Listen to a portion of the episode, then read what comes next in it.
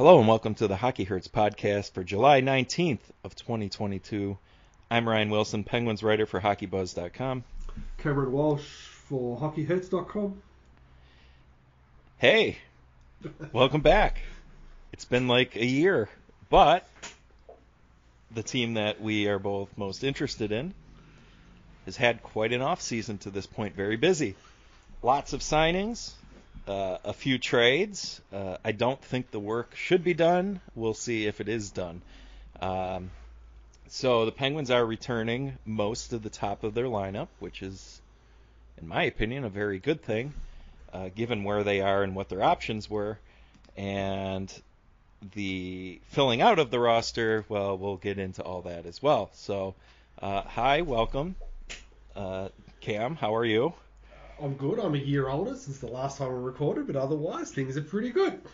Yeah. So we we both you know had conflicts and, and things, and we got to navigate the time zones and whatnot. And the school year uh, did not afford those opportunities like in years past, and we felt like there's just so much going on with the Penguins that we we would do a special summertime kind of thing. Uh, we're still going to continue with our open scheduling uh, in the future. I think when I tweeted out that we were going to take a break from this uh, last July, right? Wh- which date was the last time we were here, Cam? Uh, I think the 31st. That's almost 31st, so almost a year. Um, that it wasn't goodbye forever, and and here we are. So let's let's just jump right into things. We have Evgeny Malkin and Kris Letang both signed. Uh, Kris Letang, which was thought to be what was going to be the harder of the two signings, turned out to be pretty pretty straightforward and easy, even though they they took their time with that one. And then Evgeny Malkin, of course, uh, hours before free agency started, uh, inked his deal to stay a Pittsburgh Penguin. Uh, maybe I'm speaking for you. I think I am. Elated to have both of them back. Absolutely. It just it didn't also did not make any sense in regards to like you you look at the window right. You just give both of them as long as it's reasonable what they want for the length of time they want because by the time Crosby decides to retire and I reckon he might go another two years or something after his current contract, it's all over Red Rover anyway. You lose any one of those three and you might as well pack up and go home. So I just yeah, I just thought it was ridiculous that they were so hard on the Malkin contract. you know, depending on what you read and, and, and who you're going with that has a, a story that's closest to the truth, um, you know, some of that stuff, it, it did seem a little bit ridiculous that they were arguing over a fourth year when it really doesn't matter at all. Because here's the thing.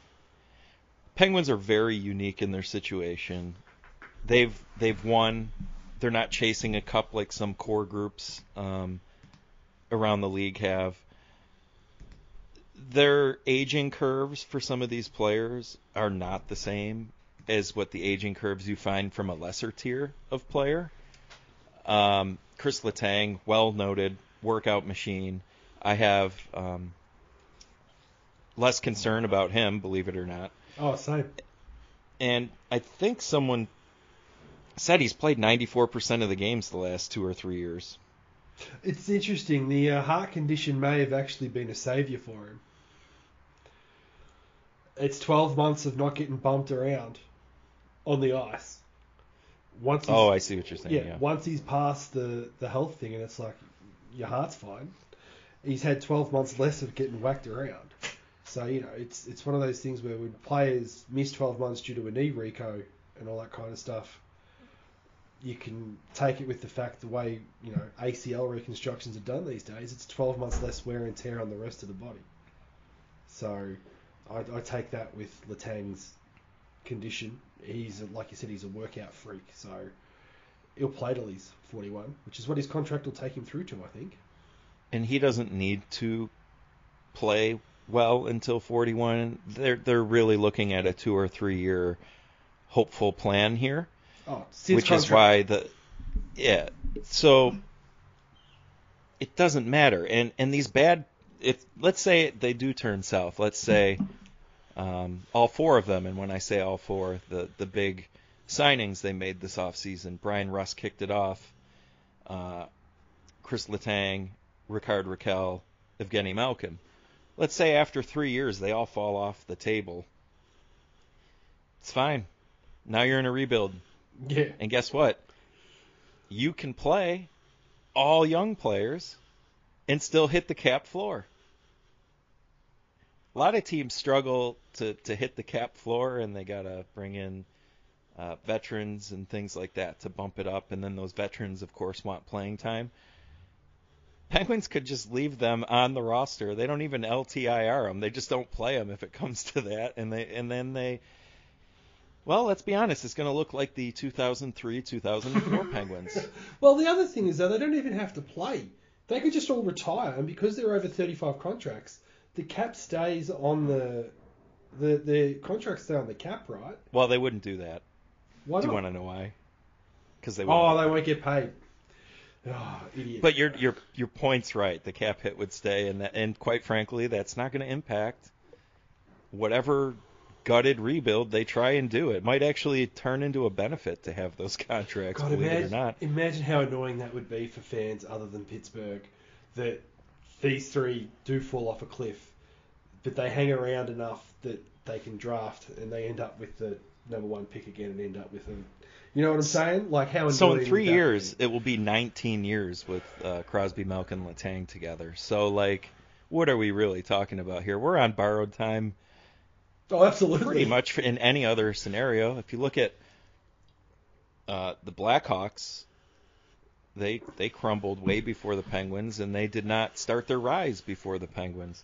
The Kings have already had enough time to do a, a little bit of a retool, rebuild, and come back since they had won their two cups. So Penguins' longevity with this has been pretty impressive, and that's why I'm all in on pushing the chips forward and saying let's go Makes it- because their farm system stinks. There's nowhere to go. Yeah, There's no like there's no guarantee with rebuilds anyways. Everybody's like tank for is it Bedard? yeah, I believe the kid's so. name? Yeah. Tank for Bedard. Well, bad news, that doesn't really work anymore because you have at best an 18% chance of winning the lottery. So there it, it isn't it's not like it was back in back in the day when you know you were pretty much guaranteed uh, first or second overall. I think the Red Wings have been terrible and they keep getting like fourth or fifth overall every year. Well, so that, that's the thing for me with the Red Wings. It's like they had like a 20 year run while they had Lidstrom, right? And others, just using that as the sort of the, the, the, the window. And they've not been able to recover since that group of players after what was it, about 2011? It all sort of started to go sideways for them after that. Like, if you're a Pittsburgh fan in our age bracket that's got to grow up watching this bunch of players and, and get three cups, um, that's not including the two that we got to see with Lemieux and Jagr. Like, if you're, they're terrible for the next 20 years, you can't complain. Like, and there's no guarantee they'll be terrible for 20 years. They're going to be terrible for a, a point, little yeah. bit. Yeah, you're right. I mean, they are, and and, Yeah. and you know what? To the credit of much of the fan base and everything I see, I think people are owning that. People understand that. There are a few weirdos out there that want to like start the rebuild now as if like it's guaranteed to work. Um, I don't know. Do you, have you seen Arizona and Buffalo? It it doesn't it doesn't always go that way. It's actually So- Buffalo's a really good example because they look like they were on the right track. Then their owner got in and started meddling, and then it all went sideways. And now they don't even have Connor McDavid's second in command scenario. Like he's in Vegas. So yeah, it's it's very easy to get a rebuild wrong. They they they they got it wrong originally. I think the Sabres are in a in a pretty okay spot at like as we're talking right now, but they also haven't made the playoffs since Pegula bought the team, and that was I think in 2011. Yes. The Ryan O'Reilly trade will haunt that franchise for a while. it has. So you you can't. I I I couldn't understand the apprehension to just saying, Malkin, here's a fourth year. Fuck it. I don't care. Let's go for this. And the way it all went down, you know, if I'm Evgeny Malkin, he's coming off of major knee surgery that he put off so he could play in the playoffs. Right? Am I remembering that You- correct you against are the Islanders? Yep, you're remembering it correctly. He put off his surgery so that he could continue to compete because without him they were going to be cooked anyways. Team did play well against the Islanders. Um, and then had a surgery. He's 35. I can understand why the Penguins did not sign him at that point because he's 35, coming off major knee injury. Uh, but then he went 42 points in 41 games and did pretty good in the playoffs. So what's the problem? you I'm- know what I I'm- mean? I'm curious to know. Sorry to take a Jeff Marekism. I'm curious to know whether it is the general management level or whether it's the new owners analytics level that went, ooh, we don't know if we want to do this. What do you reckon? I thought the ownership said they wanted to be competitive, and Which the thing with the Malkin conversation that it wasn't a nostalgia fest. It wasn't. I don't want this guy to go because we've had him for so long. We just need to keep him because he's a legend for the Penguins. Now, I'm not saying there's zero part in that. I mean, we are human. yeah. the point of even following sports is you, you follow these personalities and you um, you know we've seen Malkin grow Yes. from from committing like espionage to get over here. Well, yeah. I think people forget Yeah. that and is- um, yeah, you're right. and just be an absolute superstar, one of the best to ever do it until now. And that's all valid, but the real issue is if you strip all that feelings away, he's still their best option. They don't have any assets to use to trade for an impact second line center, let alone a first line center who plays second line center. And what were the other options? Vincent Trocheck. Well, gee, I can't imagine why he was so popular. Kadri. You know, you know what? Evgeny Malkin's probably lived in Pittsburgh longer than Vincent Trocheck at this point in time. Primarily. That's actually, that's actually a really good point. Yeah, He'd right? be more he'd be more Pittsburgh than Trocheck because Trocheck wouldn't have been in Pittsburgh all the way through till he was like eighteen. He wasn't. He left when he was 13 to That's go to point. Detroit, if I'm correct. Yeah. Um, I think he he comes home now, but Malkin's the one there nine, ten months out of the year. Yep. So you know that that that's all silly, anyways. It's just funny. I don't care where any of them live, personally. But um, the, the bigger point being, uh, Malkin had what 20, 21 goals, and Trocheck had 20, 21 goals. Uh, the problem being, Malkin played 40 less games than him Yeah. last year, coming off knee surgery. Malkin had a very solid year, and let us not forget, with Danton Heinen and Kasperi Kapanen, Vincent Trocheck is not going to function with that kind of help. No, no, no, that's exactly right. It's the the bonus of having guys like Sidney Crosby and Evgeny Malkin is that you can put lesser wingers on their line, and you get an elevated production from those players. Um, and even if Malkin drops off, you're still going to have an elevated production from those players. And and that's it's it's like you said right at the very start of the podcast, the aging curves of Malkin Crosby and Letang is not normal people. Like it's just the, it's the reality of the reality of those three players is that Malkin's aging curve might be a little faster than the other two because he his body is just a little more fragile. But I can't I can't see them over 2022, 23 and 23, 24. I can't see them falling off a cliff. Can you? and and because of that, I mean, I suppose I, I, I could. I'm not predicting it. I'm not predicting it. I and here's the other thing. Like Letang rightfully gets praised for his commitment to uh, how hard he trains, but for some reason Malkin doesn't get credit for his training. Um, he has had some major injuries. Tyler Myers falling his big ostrich ass falling into Malkin's knee in 2010-11. That's not something Malkin did wrong. No, But he trained his ass off, and wouldn't you know it, what happened that next year? I think he was MVP, was he not? I, yes, he was.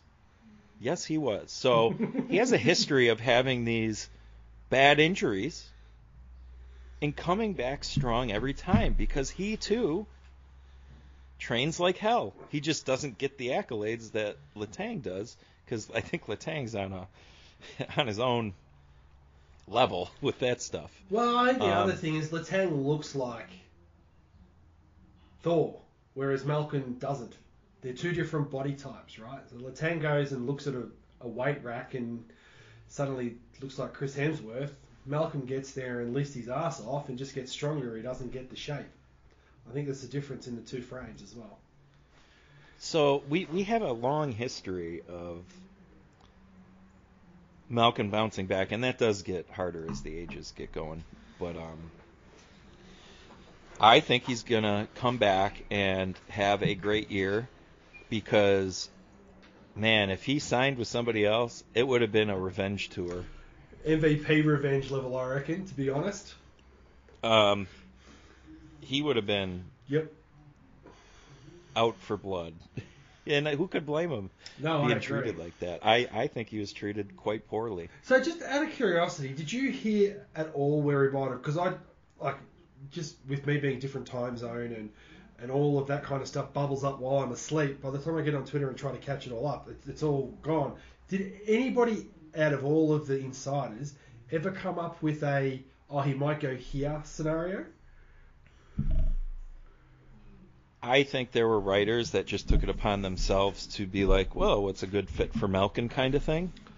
Well, I don't stupid. think there was. I don't think that there was a consensus of, well, if the Penguins better watch out, or Yeah, okay. I think people were just speculating. Oh, Washington, Backstrom's out. Go play with Ovechkin. Real fuck you to the Penguins. Yeah, that one checks out. Yeah, it does. It really does. Um, Same with the Rangers need a second line center. Yeah, exactly. Panarin, like okay, New York City. I'm sure that would work well for him too. In division, the fuck you tour. Uh, Go play Florida. with Johnny Gaudreau. Florida was one where he lives there. Panthers are good, but I didn't see that one happening because of the, the cap space. Um, but that goes cap space. Funny that goes back to Malkin being the best option. You know, we've talked a lot about these two, and they deserve to be talked about. But we didn't even mention 6.1 million for both of them. That's amazing. Yeah, I mean, even at even at the tail end, you get there and it's like 12.2 mil for two guys that are franchise cornerstones on the back end of their career. I mean, who? Put it this way: I would rather have on the ice to try and win a game Crosby, Malkin, and Letang in the last three minutes than a lot of other combinations going around.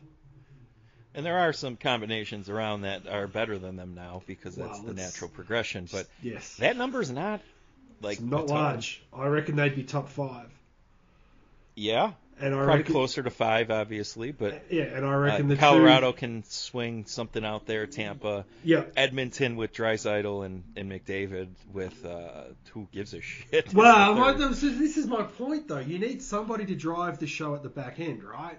And like the thing that I love about Letang is that he will always take a risk to make a play, right? Which is If we, if we both find that as a a positive. I, I'm I'm all for it. Correct. That's right. And you and if you want to win a game, you have to take a risk. Right? And it's the one thing that I don't think the Edmonton Oilers have on their back end is someone willing to take the risk and that's why I like the, the trio that Pittsburgh have got. They'll take the risk to make the play that over the course of their career hey, they have generally done well and through the patch of their career where they got burnt, it was my guy that burnt them. not them. Yeah, like there are gonna be some plays that turn sideways that are gonna be horrific looking. That's that's part of the deal. It's part of getting all those awesome highlights is they're pushing forward. They're Yeah. going for it. Yep. You're gonna get burned sometimes and you know, not every time is going to be ideal. No, there may be a game-winning goal on the stick at times. You go, damn it. So this offseason had to have both of them back. Uh, drama or not, they are now both back. so, So that's taken care of. so with that, it's like you're absolutely right. The Rust and Rakell signings are pointless and worthless for this team moving forward if they don't get both of those guys back. If they get one of them back, mm, but without both of them, those two signings, you might as well trade them away because you're toast. Well, he would just sign Rakell or Rust for that matter. They they could go anywhere they wanted. Um, it's an old team. Yeah, it absolutely All of them are UFA age. Uh, that's how you know you're old because in the NHL, you don't get your freedom until you're old. And all of these players, uh, well, they're old. And um, Josh Yohe of The Athletic had a, a tweet that was ages when the Penguins, ages of Penguins when the Cup is awarded next June. Sid 35, Gino 36, Letang 36, Carter 38, looking every bit of it. Yeah. Uh, Rust 31, Rakell 30, Zucker 31, Dumoulin 31, Petry 35, Ruido 33, Ru- Ruda 32, DeSmith DeSmith 31. Jesus. People probably think he's like 25 years old. He Yep. ain't. So that's not great.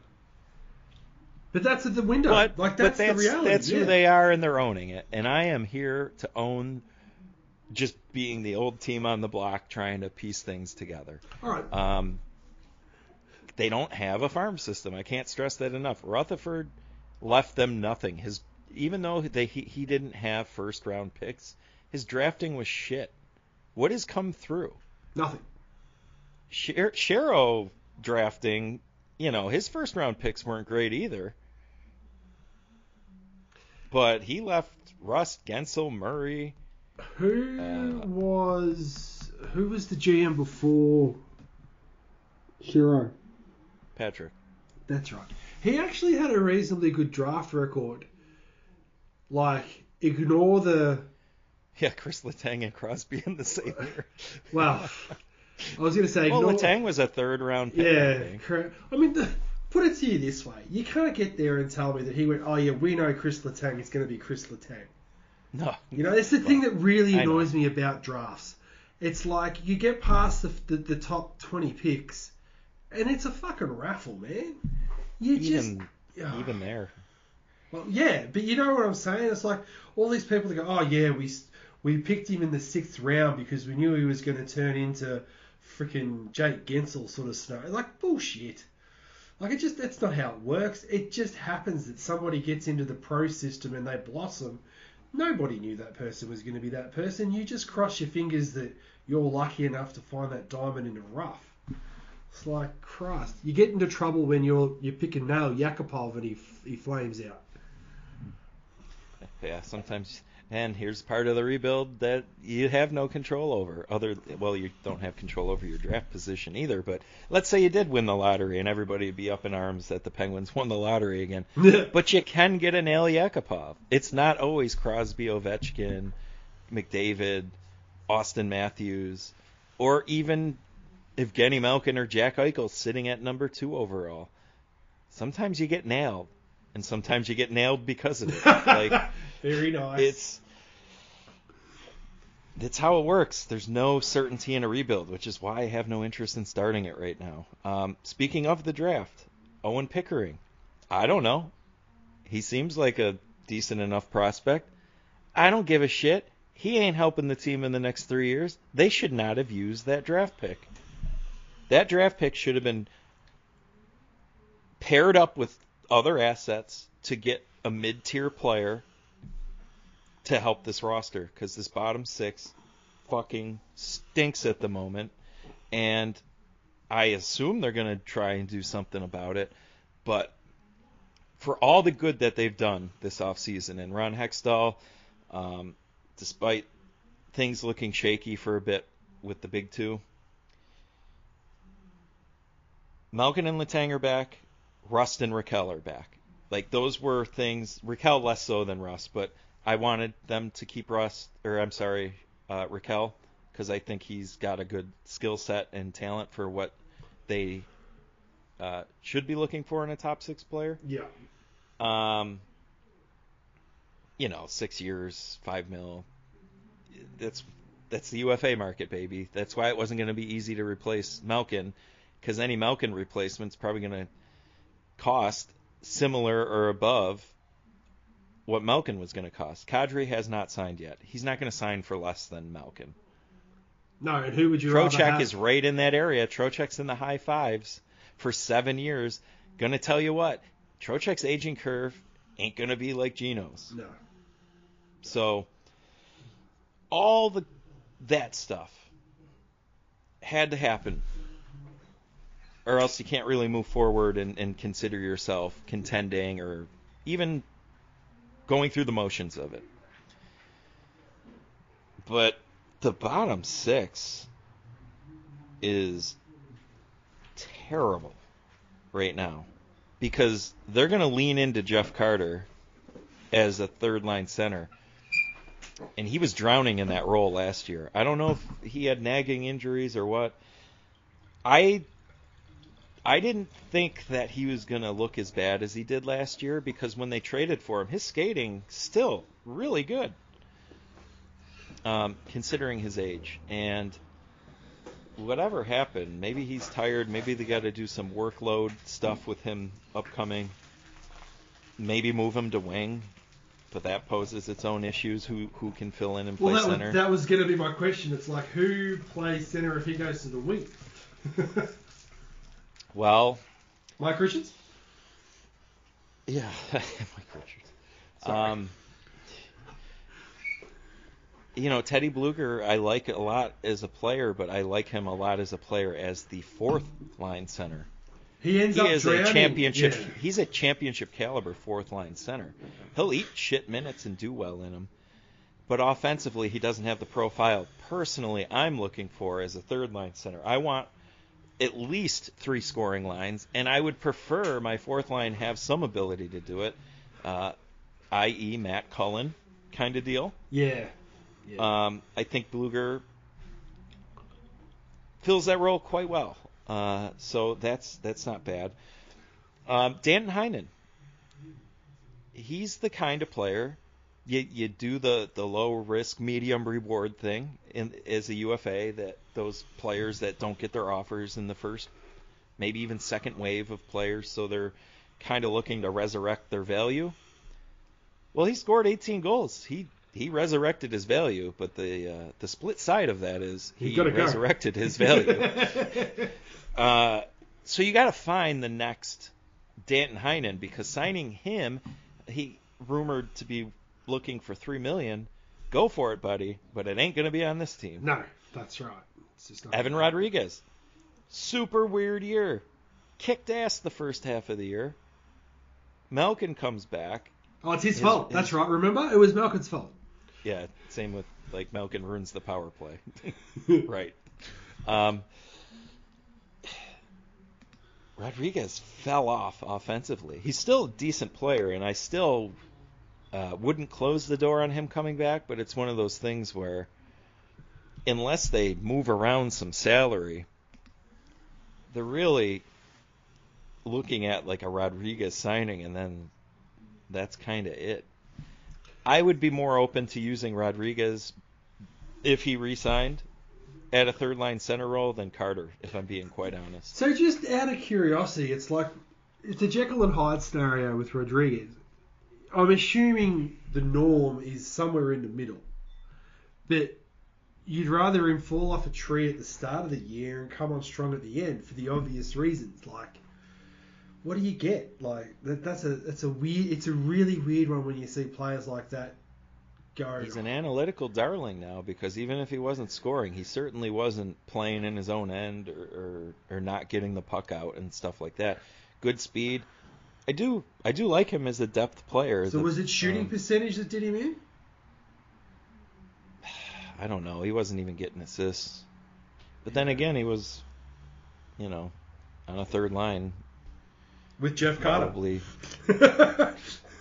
and my uh, very favorite Kasperi Kapanen. Actually, that's a good question to get to if we bother to get to it at some point. Well, let's let's get to it. He got his qualifying offer in the 900k range. Uh, qualifying offers are not actual like signed upon offers. It just means that the Penguins hold his rights. So if somebody were to offer sheet him, which I don't think there's even been one offer sheet this entire season, it'd Yeah, be really weird. weird if he was the one. Yeah, correct. and I don't like him as a player, and I have real minimal interest in bringing him back, even if that was the offer. Uh, it's not going to be. It's probably going to be in that one and a half to two and a half million dollar range. I think he's actually going to. He made what 3.3 ish, 3.1, something like that. He, he's going to lose money because he scored 11 goals in 70 something games, and got benched frequently and he's a very limited player. I don't like his awareness. I don't plays go to die on his stick because Yeah. there's no creativity to speak of. He is a rush player who depends on shooting percentage. Well, I I don't know what to say other than that's like the last thing I want. We, with what Pittsburgh are as a as a club, you need people to keep plays alive. Like Yeah, look at the players we've been talking about most of the podcast. I know Sid hasn't gotten a lot of run uh, just because you know he didn't have a contract situation, but Sid, Gino, Letang, you give them more touches of the puck. Even Rust or Rakell, more touches, more times in the offensive zone. Eventually, something really cool is going to happen. well, I would Kapanen's say- a one and done player. I would say that about Carter as well. He just he's got to get to the spot. He's got to get to the zone. Once he gets in the zone, Carter can make a play, right? He can score goals. He, he still has his finishing touch. Whereas Kapanen, if he doesn't score off the rush, off the breakout, the puck gets on his stick and it's like, we've not got the puck anymore. And that's Honestly, he's Yeah. a chicken shit given his skill set, and I don't mean like he's not willing to take a hit or whatever. He he never takes the defenders on. He always pulls up, and it's like, well, you are fast, but it ain't worth a damn. And yeah. If you're not gonna the- if you're not gonna give it a crack, you make a good point. So he's he's kind of a player that I don't have much time for. I I thought the trade to get him back stunk, considering Toronto was in a legitimate cap dumping scenario. There was no leverage for for the Maple Leafs, and somehow they got a first round pick. Rutherford spending his second first round pick, and I hope he spends his third first round pick. no, actually, um, we can segue this into the defense because I I thought there was opportunity with Vancouver, even though it turned into a meme, like Pittsburgh, Vancouver, Rutherford, uh, with John Marino, Kasperi Kapanen in a first. I don't know what that would have got you from them, Oh, but it would have moved out salary. The first round pick I couldn't care less about, and who knows? Is that JT Miller? I don't know. Is it Conor Garland? I don't know. Nils Hoglander. Some people like him. I don't know. Something. Kapanen's useless to me. He's find find the GM that values him. Well, I know of one. Yeah, that's a good point. Well, I'm, Rutherford's not the GM, but you know He's running the show. he does he doesn't strike me as the uh, sit quiet in the president role kind of kind of deal. No, I think everything Um, goes through him before it's decided upon. But that didn't happen. Whatever. I, that just Actually, to so my point of wanting to get rid of him. But let's we can talk about uh, John Marino getting moved. Uh, a- at the moment of the trade, very underwhelming. I was like, this is the best we can do here. I know his contract's 4.4, a little high for a guy with minimal offense. But the kind of guy I thought teams were kind of. I mean, look at the signings around the league. Erik Gudbranson at four million for four years. You're telling me there's not teams out there that would be like, yeah, we could throw John Marino on our mid pair. And um, Yeah, okay. so a if, you- third if you rounder wanna, and Ty Smith. So you- it was Go if ahead. You, if you want to use the good brands, because it's a really good example, actually, it's a good comparison. They are completely different players. Like you and I aren't for heavy hockey as such, which you still have floating around the league. And Gudbranson brings that. Marino is not that. He is a smart, positional hockey player whose analytics are good. For someone- defensively. yeah, yes. For some unknown reason, doesn't can't seem to change that the other way. But he's not going to get there and clear out a crease for you. And, and Gudbranson, there is there is still a premium on that theory of big and strong and clear the crease out. And and that's where Marino probably falls off. And, and when you're trying to trade a guy around, people go, no, he's soft. Not that he is, but you know what I'm saying. Yeah. I thought Marino played his best hockey since his rookie year, the, the later part of Absolutely. the season, and especially in the playoffs. I Yep. thought his value would have been such higher than third round pick in Ty Smith. Ty Smith seems like a dart throw, whatever. Uh, good profile coming up through. Really rough year on a rough team. I think that he could eventually become a functional NHL player. Uh, so that that's still open. We'll see what happens there. So now that we have hindsight, they're just getting Marino's money off the cap. And in the same day, they trade for Jeff Petry. Uh, I really like the Petry trade because he's another defenseman where you're not going to have the puck die on their stick in the offensive zone like a Marino, like Dumoulin, uh, pretty much like the entire defense other than Letang last year. Mathis wouldn't die on Matheson's stick. They just you it just it was always fraught with danger when it got on his stick though.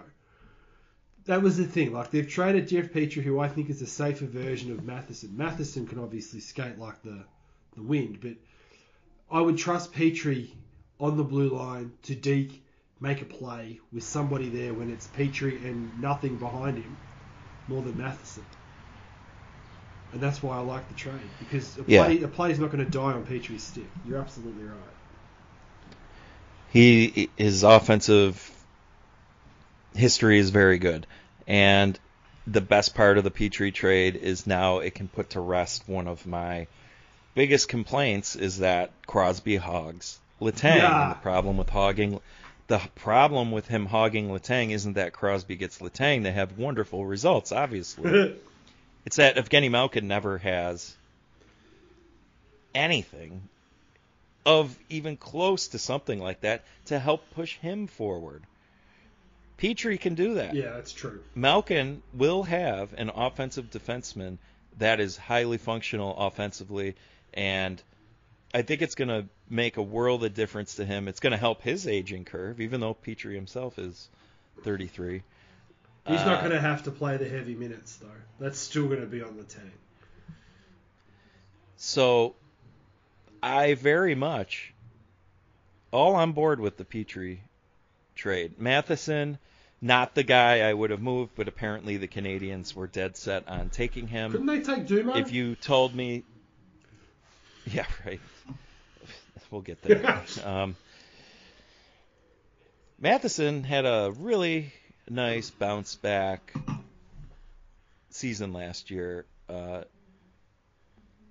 probably close to what a ceiling would be, I think. And, you know, came a long way from when he originally got moved for Hornqvist. But his contract is forever. There's no guarantee that was his true self last year. I'm fine getting out of that contract. But the elephant in the room for me is Brian Dumoulin's still on this team. He looked like absolute shit the last half of the year. It's injury related. We've spent a lot of the podcast talking about Malkin bouncing back and why we were confident he can. I don't share that confidence with someone like Brian Dumoulin because Brian Dumoulin is not an elite superstar player, and aging curves do not go well for those players. And he's not overly dynamic to begin with, but the things he does well, he needs his foot speed to create separation to make those nice breakout passes. He does facilitate a very nice breakout. He's good defensively when he maintains his gap control, but if he keep if he loses a step, you I don't want to be this rough on him, but you you could enter into a Rob Scuderi kind of situation. Well, my question my question here is: Do you relieve him of his Letang duties and put him with Petry so that his competition is not as bad, and take the gamble that Jan Rutta can do that role, or or Joseph can do that role? Like th- that's that's sort of the, the situation they're in. Like if he if he doesn't get his, his footwork back, then he Yeah, but if you're not trading him as the obvious candidate, and let me tell you, I don't want to hear from anybody that he can't be traded. He is a two-time Cup champion, top pairing defender. How many examples do we have in this freaking league of GMs valuing just that? well he's got a ten trade list. He's got a Okay, Hornqvist had one too, and guess Yeah, what? Florida was on it. Florida was on it, wasn't No, it? Were they? Yeah, okay. Yeah, Rutherford just ignored it and traded him anyways, and was like, uh, "Do you want to nix this?" And he's like, "Ah, fuck it." Yeah, all right. Uh, yeah, maybe Dumoulin bounces back. That's not the gamble I want to make. The thing is, though, he- Because if you're not trading him, then you think he's still the the old version. They're gonna pump him up with minutes, and it might not go well. And I know this is anecdotal. Saw the Penguins in Buffalo. It was great to see Sid and Gino. I hadn't I hadn't been to a game in a bit just because life it's busy. uh, quite frankly, I think you're not guaranteed to have money well spent at an NHL game Mhm. on any given night Mhm. you can spend that money and get a dud. Uh, whereas if I go to other concerts and stuff, I'm, I'm more guaranteed to get what I I want out of that.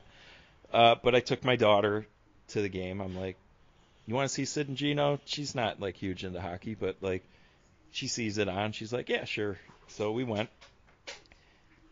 And while it was great to watch like all those other guys, and I love watching Guentzel play too, the thing that stood out was just how bad Dumoulin looked. And that's just one game on a road game on a weeknight in the regular season. I think it was in March, so it's later in the year.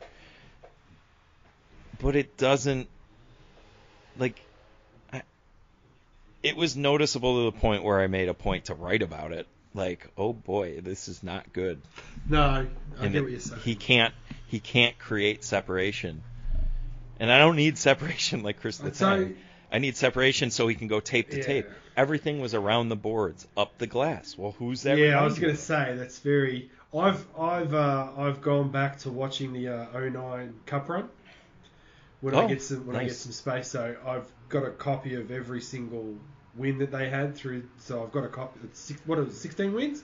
I've got all those all those Yep. games, and um, even back then, like Hal Gill would try to make a play, right?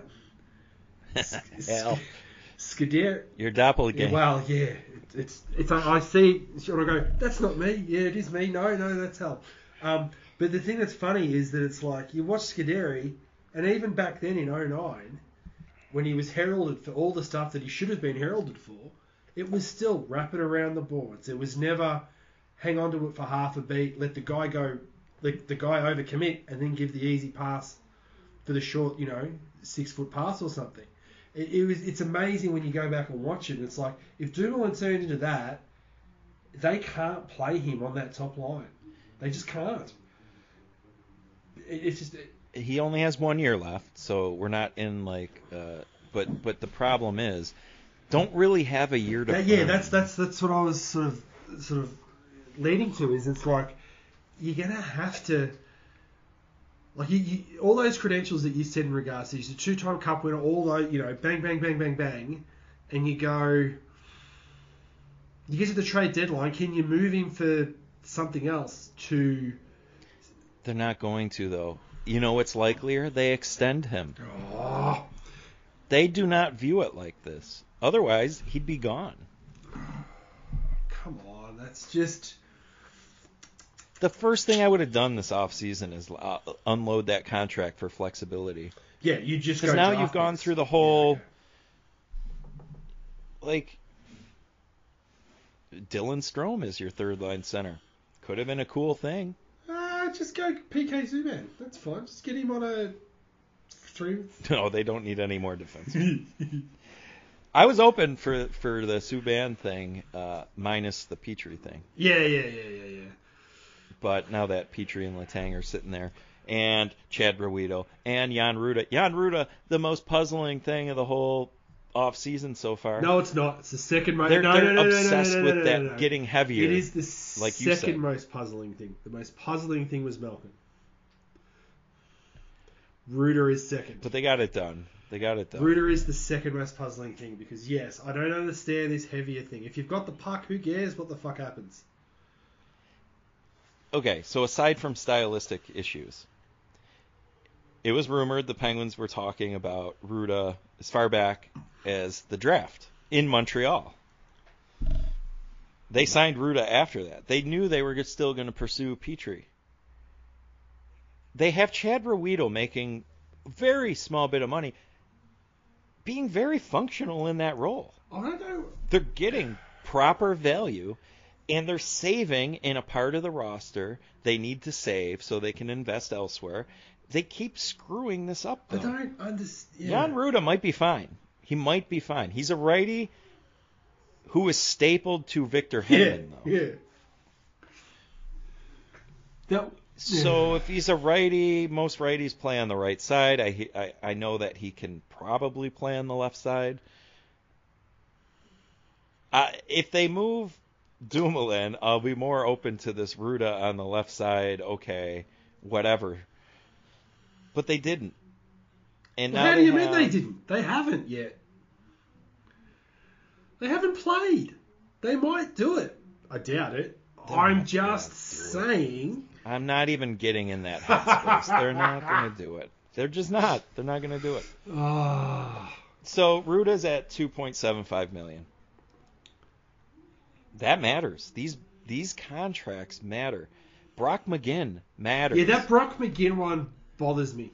The, the thing with Rutta is that if if they didn't have Ruhwedel and Friedman on the third pairing, yeah, Friedman right, too. on the third pairing, then Jan Rutta's like a kind of required signing, if that makes sense, because it fills out what you've got. But they had two defensemen that could play the third pairing, give you 12, 13 and a half minutes, solid. Are not gonna not gonna fuck things over very often. We'll make mistakes, but they're they're safe, reliable, and dependable. And you go, our top four are going to do all of our driving anyway because they're going to be the guys playing with Crosby and Malkin. The the Rutta signing is bizarre. if the Rutta signing was insurance for Marino's trade, just fucking keep Marino. It's not like you got anything for him. That's a good point. You didn't use Marino in a bigger trade to get a A different significant piece. Yeah. You did it as a cap dump. So you don't need to sign Jan Rutta to protect against losing Marino and not getting Petry. You just fucking keep Marino and you still try for Petry and you can dump Marino's contract the same way you did. Just, you- okay, maybe this is the most baffling scenario of the, of the off season. I just don't understand Yeah. it. So they have five and a half mil tied up in guys they just don't need, and and players will come in and do just fine. Like Brock McGinn, fourth line, two point eight mil. You just got out of the Tanev contract that's done. Tanev was fine as an actual fourth line player. His contract stunk. That, that's that's one of the things sometimes that I think people can't separate is you get there and you go, Tanev, great on the ice for what he's doing, but the, the, the franchise decided to pay him too much to do what he does well on the ice. It's the thing with McGinn. It's it's this They yeah. got they they bungled McCann, but then got a freebie with Seattle taking that fourth line $3.5 million contract away. And then they just turn around and give 2.8 to another fourth liner. Baffling. It it it is costing them a mid-tier third line player right now of substance. And they need they need to fix that that they desperately Yeah. need to fix and I don't know how they do that because I would almost suggest that they're going to re-sign Kapanen, and then the cap space that they've currently got's gone, right? And Kapanen doesn't solve their bottom six. Like if you're going to get there and say they're not going to move Dumoulin, right? They're not going to, as in they're not going to trade him, and they're not going to move him in the lineup, then they're going to re-sign Kapanen. You've got to take the same attitude with that. And, and then they're stuck. The coach hates Kapanen too, Well, so it's not like he's going to get the benefit of the doubt. That that fucking guy got benched. Yeah, I know. I don't know. So that's the thing. It's like, are are they actually going to listen to the coach? He's going to go, I'm not going to play him. So get rid of him. I don't care whether you let him walk or whatever, but I don't want to play him. I, You know what I mean? I don't. I don't want to. It's, it's like, because quite clearly, like the, the reverse of that argument with Kapanen is he quite clearly loves Brian Dumoulin. So my argument of playing him down the lineup, like he said, is not going to happen because I'll just stick him with Kris Letang. Because that's what this coach has always done. So you, you, you Well, to to his credit, great pairing for a lot of years. no, no, no, no, no. I know, but a great coach sees when things are going sideways and adjusts, right? He did too. He did. I don't want to. Did they healthy scratch Dumoulin once or twice? Oh. I know they bumped him down to the bottom They pairing, said healthy, and they let Matheson. they Matheson. said healthy scratch, So, but he was not healthy. But Matheson played with Letang, and in the one game had that brutal defensive zone blue line turnover, and it totally erased from everybody's Right, everything else. memory the other very I- good stuff that was I going on. remember you and. I, I remember you and I are in a group chat with a couple of guys, and I remember us sitting there going, "That's not that's not going to be allowed to happen again because I'll never get to play together again." I remember that. We were like, "This is nuts," because they did quite a good job. I thought so, but it didn't last. Coaches are risk averse, and, And- it and- sucks.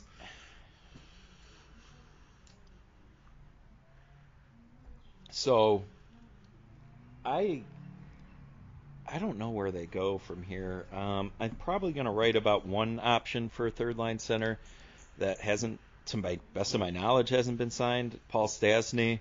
Maybe he's in that three three and a half million dollar range. He's he's like 36 years old now, but hey, it's the 30s Hey, club. the Dallas Stars can do it, and they don't have the superstars that Pittsburgh have got, we can do it.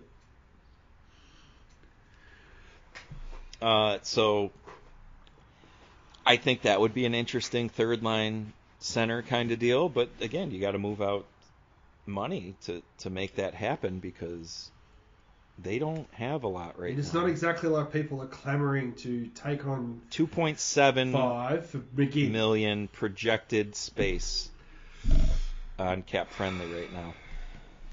Kapanen's going to get like two if they go that Yeah. route. So now you're talking about a 700k player, which is whatever. Um, maybe they got a little bit more space here. I don't see where it is, but They got 13 forwards. Yeah, you're right. Kapanen doesn't count towards that. But you got like, here's what I don't get. You got like Drew O'Connor. He's like 24 years old. You don't know for sure what he is. He's going to give you NHL minutes on the fourth line. He's 750k. Boom, done. You don't need Brock McGinn. no, you don't. Let him do that. Uh, the other signings, Josh Archibald, for numerous reasons for me, is just such an uninspired contract signing for 900k. Maybe they send him through waivers, and he plays in Wilkes-Barre. Ryan Poehling, part of the Petry trade. I think a former first round pick. Maybe they're hoping he catches on, changes scenery thing. I have zero expectations for for these players. Uh, if they do something great, but I, I view them more as AHL depth at this point. I, I don't think you can lean into The, that. the dog days But, of like, January when number. people are injured.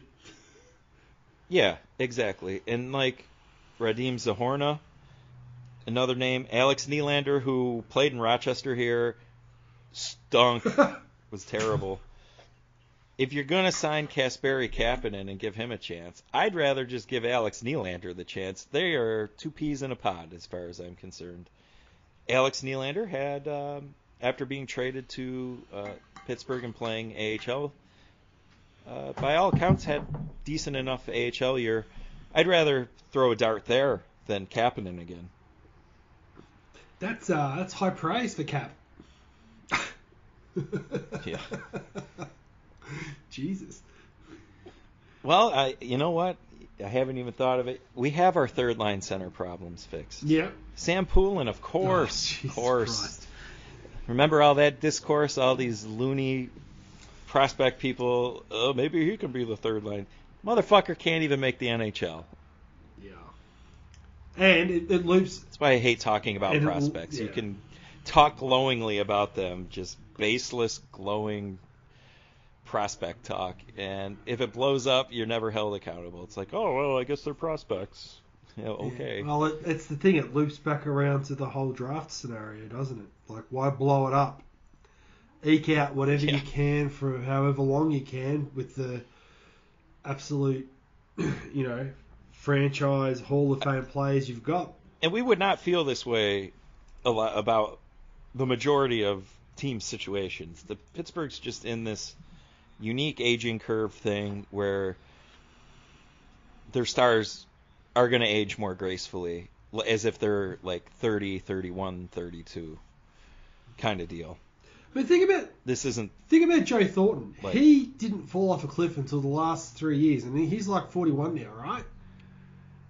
I think he's older Yeah, but you, you get what I'm saying though. Like Joe Thornton was pro dark dib. He wasn't just filling a third line or a fourth line role. Like it. Never a great skater No. either. No, it's just there are people who age better, and it's traditionally the absolute out and out superstars. It's just how it works. Like Gretzky played until forever, right? Lemieux did as well. And, you know, he got kind of screwed over sort of mid tier. Look at Jaromir Jagr. Like, you just, you sit there and, Yammer- Jagr is not the example to use. That motherfucker murdered the aging yeah, I know. viciously. I know. He's, well, Chris, he's still Chris still Nick. Lidstrom, like there's a stack of them out there, but you look at who they are and you go, these are freaks, Yes. right? So they break Yes. the aging curve. And, and Pittsburgh have got three of them, right? All in the same era. So ride them out until the end and then pick up the pieces after it all gets burnt down. And, and to bring it around again from the beginning, who cares? It's going to help them in the rebuild. It's going to help them hit the cap floor because the cap floor is going to keep going up once we get further away from uh, COVID and things like that.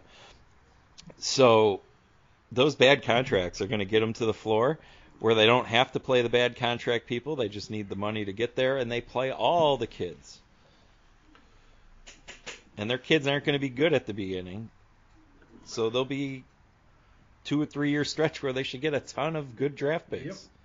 Might not be a a lottery win in there, but you know, But maybe you're fourth and you get Shane Wright falling to be, well, true. Oh, Something like that. How like cool that. was his look at the Montreal bench? I know he's tried to say he didn't do that, but fuck me, man. There is a guy giving a side-eye glance if I ever saw one. Jesus. I didn't do that works in the 80s when nobody has the footage of you actually doing it. That's fucking brilliant. I don't blame him for being No. pissed, but you know, it's okay. It's okay for him to be pissed. It's okay for the Canadiens to do what they did. Uh, they'll both move on. Yeah. It's if he wants to use that as extrinsic motivation, go for it. it's just, it's just good theatre, and the league needs good theatre. It's not like the NBA where superstars move club to club every 25 minutes or threaten to. Like this, this is a very static league with the way contracts are structured. It doesn't allow for a lot of movement and a lot of. Which is why you ride out the the, the big Yeah. three because you're not going to replace No. them for just this point. There's no offer sheets. No. To to your if there's not a that right there makes your entire point, even without anything else. The the lack of RFA offer sheets Like the most. Shows you that there's no willingness to to get fun, creative, go for it. It's like one of the, the biggest risks at the moment is are the Russians going to come back for some of these teams? That's valid. Like, but- it, but the thing is that that shouldn't be that shouldn't be the risk. The risk should be, oh, we're going to get offer sheeted, and this player goes over here, and then oh, because they've been offer sheeted, we'll offer sheet this person. So so there's there's player movement. There's there's there's a weird culture in this sport that negates itself from being able to grow and expand and, and catch you know catch the hearts of of the sporting public that just like drama. You know, I know the I know we are literally talking about people's lives here. I get that. I understand that. Like you wouldn't want to be a player that's being officiated. I suppose I have to agree to it. Anyway, you know what I'm saying though, and then have your life moved to the other side of the country. I kind of get all that, but the league needs to put itself in a situation where it garners interest outside of what goes on on the ice, if that makes sense. It all makes sense. I I think even though I, I ESPN's coverage wasn't as good as I thought it was going to be, there were some real uh, bright spots. Emily Kaplan's very Mhm. good. Uh, I think Ray Ferraro does a decent job. But I didn't like. I was watching a lot of Sportsnet with, with the same games Yeah. on.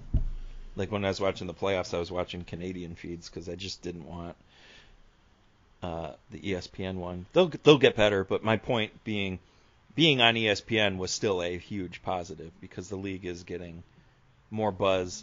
The ratings are way up, like insanely yeah, up. great. Some some of them were up 150 percent. Yeah. That's yeah. So the sport is going to get some more runway and casual talk, and it has to do with the new TV deal, because ESPN will not talk about your sport if they do not have your rights. Fair enough, reckon. But but they are the primary rights holder for the NHL now. So now the NBA has to share time with the NHL on that platform, and that's a good thing for the NHL. Who? I, it, it's a very unfair comparison here. But who would be the three players in the next five years to retire that could be Shaq and Chuck and Kenny Smith? Because that's what they need. They need a Oh. panel show that is done differently. You're not gonna you're not gonna be able to replicate what TNT have got. That I thing mean is the magic. obvious one, the one that sticks out is uh, Subban. I would love Ovechkin to do it.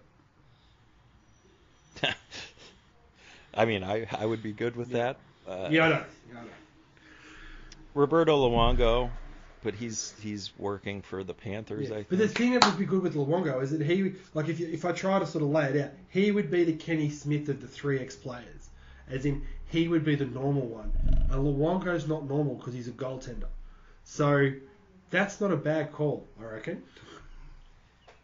I I think TNT having Biz on there's a good good step for that kind of uh, newer Yeah, personality, and you don't you don't have to agree with everything No. he says or not, but he brings Yes. a um, a vibe to that absolutely show. he does.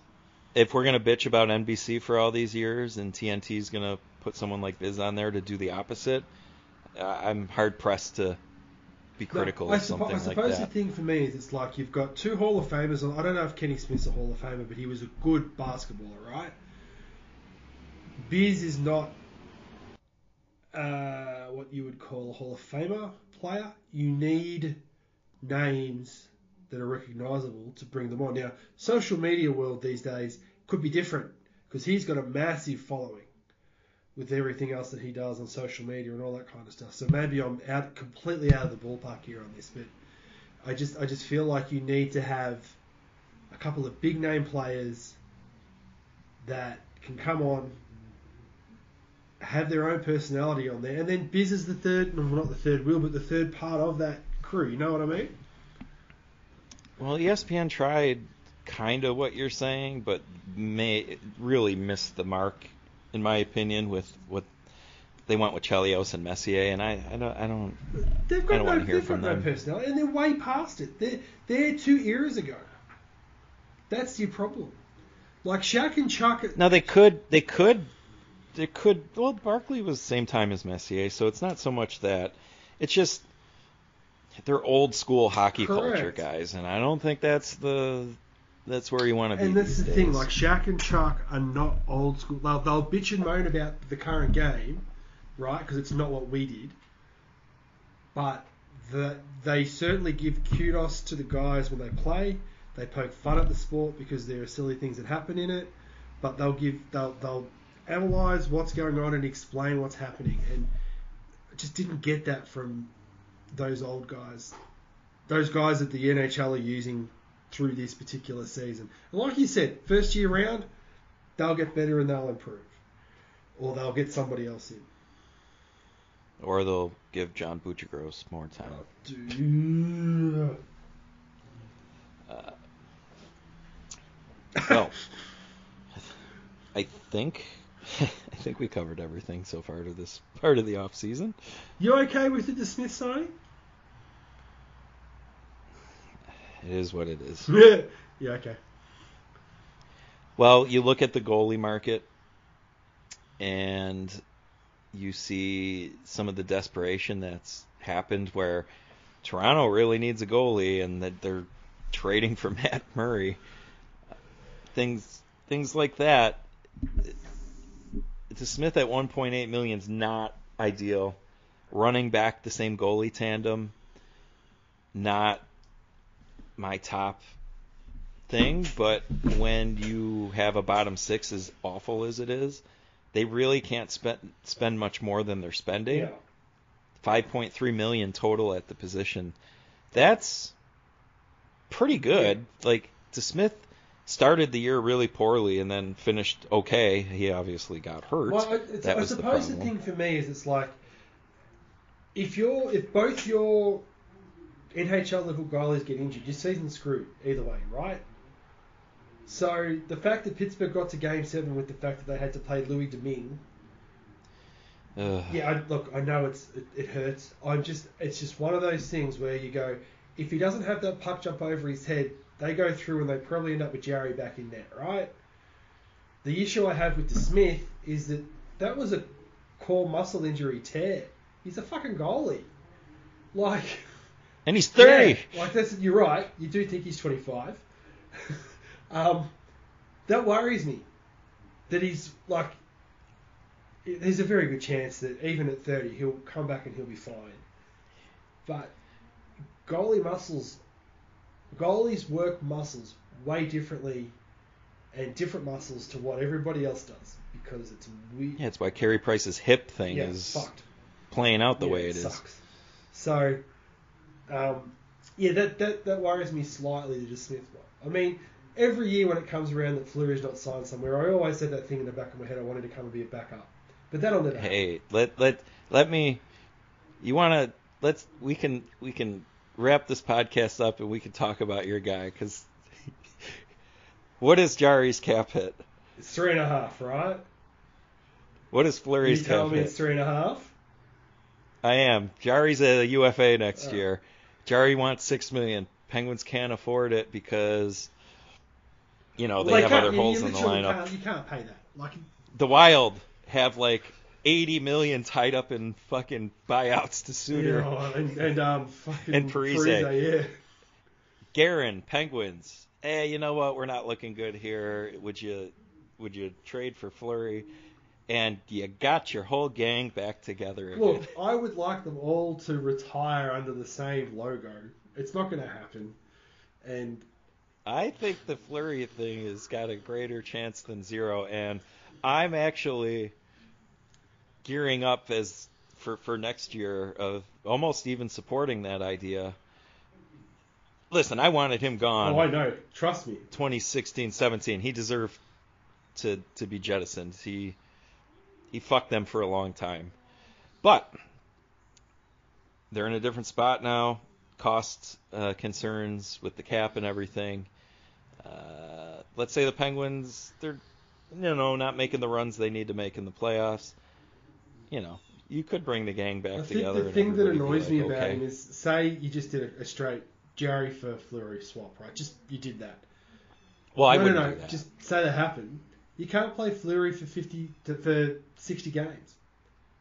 You got to play him. and you can't bring like people were suggesting uh, before Fleury did sign with Minnesota again, like bringing him in, and I think Jarry and Fleury that doesn't work for me because that poor bastard Tristan Jarry, the second he has a mediocre Oh, game, not even a horrible one, fucked. Absolutely right. Fleury, Fleury, Yeah. Fleury, and it's like, oh my god. No, uh, Even Jarry playing well, Fleury, The- the- the- Fleury, yeah, Fleury. We want Marc Andre. Like that's not a good no. spot. And the thing, the thing, Fleury can't be the backup to No. like a legitimate starter kind if- of deal in if Pittsburgh. Fleury was going to be the backup in Pitt, uh, if Fleury is going to come into Pittsburgh, I don't want him play at particularly the long in the tooth age that he is. I don't want him playing more than 48 games. So you are literally asking for a tandem. If you have a look at his best seasons in Pittsburgh and around the league, he didn't play a lot of games. And the year that Vegas went to the Cup Finals and then he flamed out, like he died in the arse, he played close to 60 games that year for Vegas. There is a there is a direct correlation between his ability in the playoffs. Played great in the playoffs though. Up Yeah, yeah, no, no, no, I know. But there is a direct correlation between the volume of games he plays and his ability to actually play all the way through. Because the year they won the cup, he blew out his ankle for for a stack of games, right? People Yes. forget that, and he was great through the playoffs. So I just I get there and I just I sit there and go, I know he's your number one goalie, and I know you're paying him six bazillion dollars for all those years, but play to the strengths. Like, don't make him play more than 55 games while he was young, and now that he's old, don't let him play more than 50. It's just, and it'll, he, he can't come back to Pittsburgh and not be the starter, because whoever is the starter is just going to get exactly what you just said. Wasn't that nice of me to bring this back around to him Thank for you very much. I'm still not going to buy a wild jersey. I I'm not going to buy a Blackhawks jersey with it either. I've got You know, we did make it through the whole podcast, but I am going to mention him because he has a 1.9 million dollar cap hit this year. Jack Johnson is the reason they don't have roster Oh yeah, flexibility I, actually right I now. saw that before. I'm like, oh my god, hey, he won a cup. Stanley Cup Yeah, champion yeah, Jack yeah, Johnson. Yeah, yeah, yeah. Can't can't hold that against Listen. him anymore. People some people are trying to re- get at me like haha he's the stanley cup champ you're an idiot. And it's like i have no problem with him succeeding and having joy in his life that is not the problem. The problem was he made three and a half million dollars and he was fucking terrible on the pittsburgh penguins. He's gone off the well he's not gone. He's Nah, you point- gotta wait till 25, 26, buddy. you know we made it through all the, the depth talk about not having any money and the the the the the alarm bell at the bottom of the cap friendly page. I didn't scroll down far enough. 1.9 million. Two mils per kind of. your. That's not nothing. Yeah. That's that's Evan Rodrigues. yeah, that's true. That might cost them Evan Rodrigues, who's a decent depth player. So, anyways, Yeah. congratulations on winning the cup, Jack. What did you think of the What did you think of the Stanley Cup Finals? Like just the six games that were played. What did you think of them? I like when the best teams are rewarded by just being Yeah. there. Uh, Tampa ran out of gas. Tampa did not have Brayden Point. That was a huge problem. I thought Tampa played admirably, given that it's their third long postseason run in a row. The the off seasons have been super short because of COVID. It is really remarkable they were even there in the Shows first place. and they ran into they ran into a fr- Freight train. Colorado. Right. Like Colorado, the whole year, everybody's like, Colorado kicks ass. They're the best team. Colorado kicks ass. We don't always say that and and have the champion be one and the same. Hey, remember how Very- remember how you always used to say about Pittsburgh? All I need is uh, league average goaltending and they'd win. That's what Yeah, those Fleury years that were terrible. Kuemper, That's what Kuemper gave him. maybe even a little below. Maybe not Fleury below, but he was league average. No, No. not quite. And and that's Um, that's the thing. It's like you sit there and you, you look at that and like he's going to go off now and make his money and, and, and whatever, whatever. But um, yeah, it was. You you just sit there and go, that was the right way to go about it. That's that's all you need. Like Tampa doesn't need Vasilevskiy. They're that good a side. But that's where they've put their, their money. So well, Vasilevskiy really drove that bus to get them there. This year, this year he did, yes. Well, I think he's got a Conn Smythe to his name too. Yeah, so yeah, yeah, yeah. But the thing is, what I mean though is that they were falling apart. Like body body Yes. parts were falling off. Scenario. Like you're right. It's just that if he didn't drive the bus this particular season, they wouldn't have got as far as they did. Like that's the that's the thing with Vasilevskiy. And and you know what? Toronto could have easily been the East representative in the finals if they got through Tampa in that game. That, that was a game How seven. many times correct. are we going to say this about Toronto though? Listen, I get it. They run into freaking buzz. I get it. I get it. Bruins are I get it too, but they're gonna have to win a game. They're gonna have to win a series at some point, or they're all gonna leave. and it's not looking good. Like this year, they don't look as good going into the year as these other ones. I, I don't think Dubas has actually had a. a Who do you trade? You got to trade. You, you got to trade one of those big. You got to trade one of those big guys. Who do you trade? Nah. No, you Yeah, don't. Probably Marner.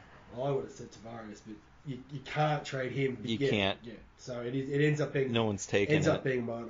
yes, Tavares, but realistically, Yeah, Marner, because he is playing great, but at the same time, he got market value and then Yeah. some.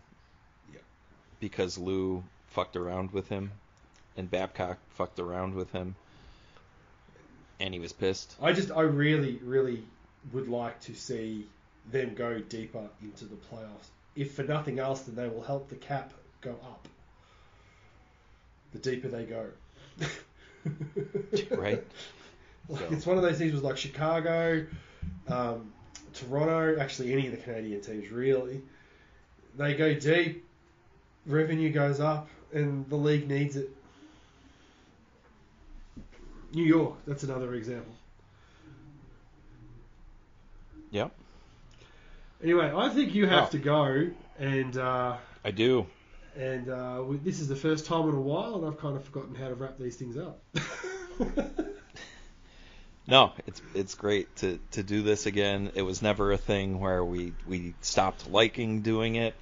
I don't have any like concrete things to say like, oh, we'll be back Oh. God, no. Like it's gonna be really open ended. it's gonna be one of those things where we tweet it out, you see it pop up in your, your podcast stream, and you're like, oh, cool, there it is. Um, hopefully not a year hiatus. but please, I really no guarantees. But it was fun to get back and talk about all this with, with Hikam, and it's tremendous to be able to come back and not have this be a total bitch fest because of Evgeny Malkin's playing on the fucking Capitals or some shit. very, very good point. So hopefully the off season's not over for for Pittsburgh. They gotta they gotta really fix those bottom six forwards. Uh, It won't be easy, but the job as an NHL GM, uh, it, it, it's not an easy job. That's that's kind of part of it. So we'll see where it goes. Uh, I hope everybody's enjoying their summer. Cam, I hope your counterparts are enjoying their winter. No, it's fucking freezing here. It's shit house. What's freezing? Oh, zero degrees Celsius. 32. Okay. Th- thing. Things are frosting over here. We're not getting snow or anything like. We'll never get snow here, but it's like it's either scorching hot in the summer or it's freezing ass cold in the winter. It just doesn't feel like there's any spring or autumn anymore. it's just yeah, it's been cold for a while here, and I'm, I'm not enjoying it. It's a little colder than I thought you were going to Yeah. say. Ha! Well, get some Penguins gear, some of that warm winter stuff. You'll survive. Alright, I've got beanies on. They've all got penguins all over them. We're all good. Nice. All right, folks. Thank you as always. We'll see you next time, whenever that may be. Catch you guys.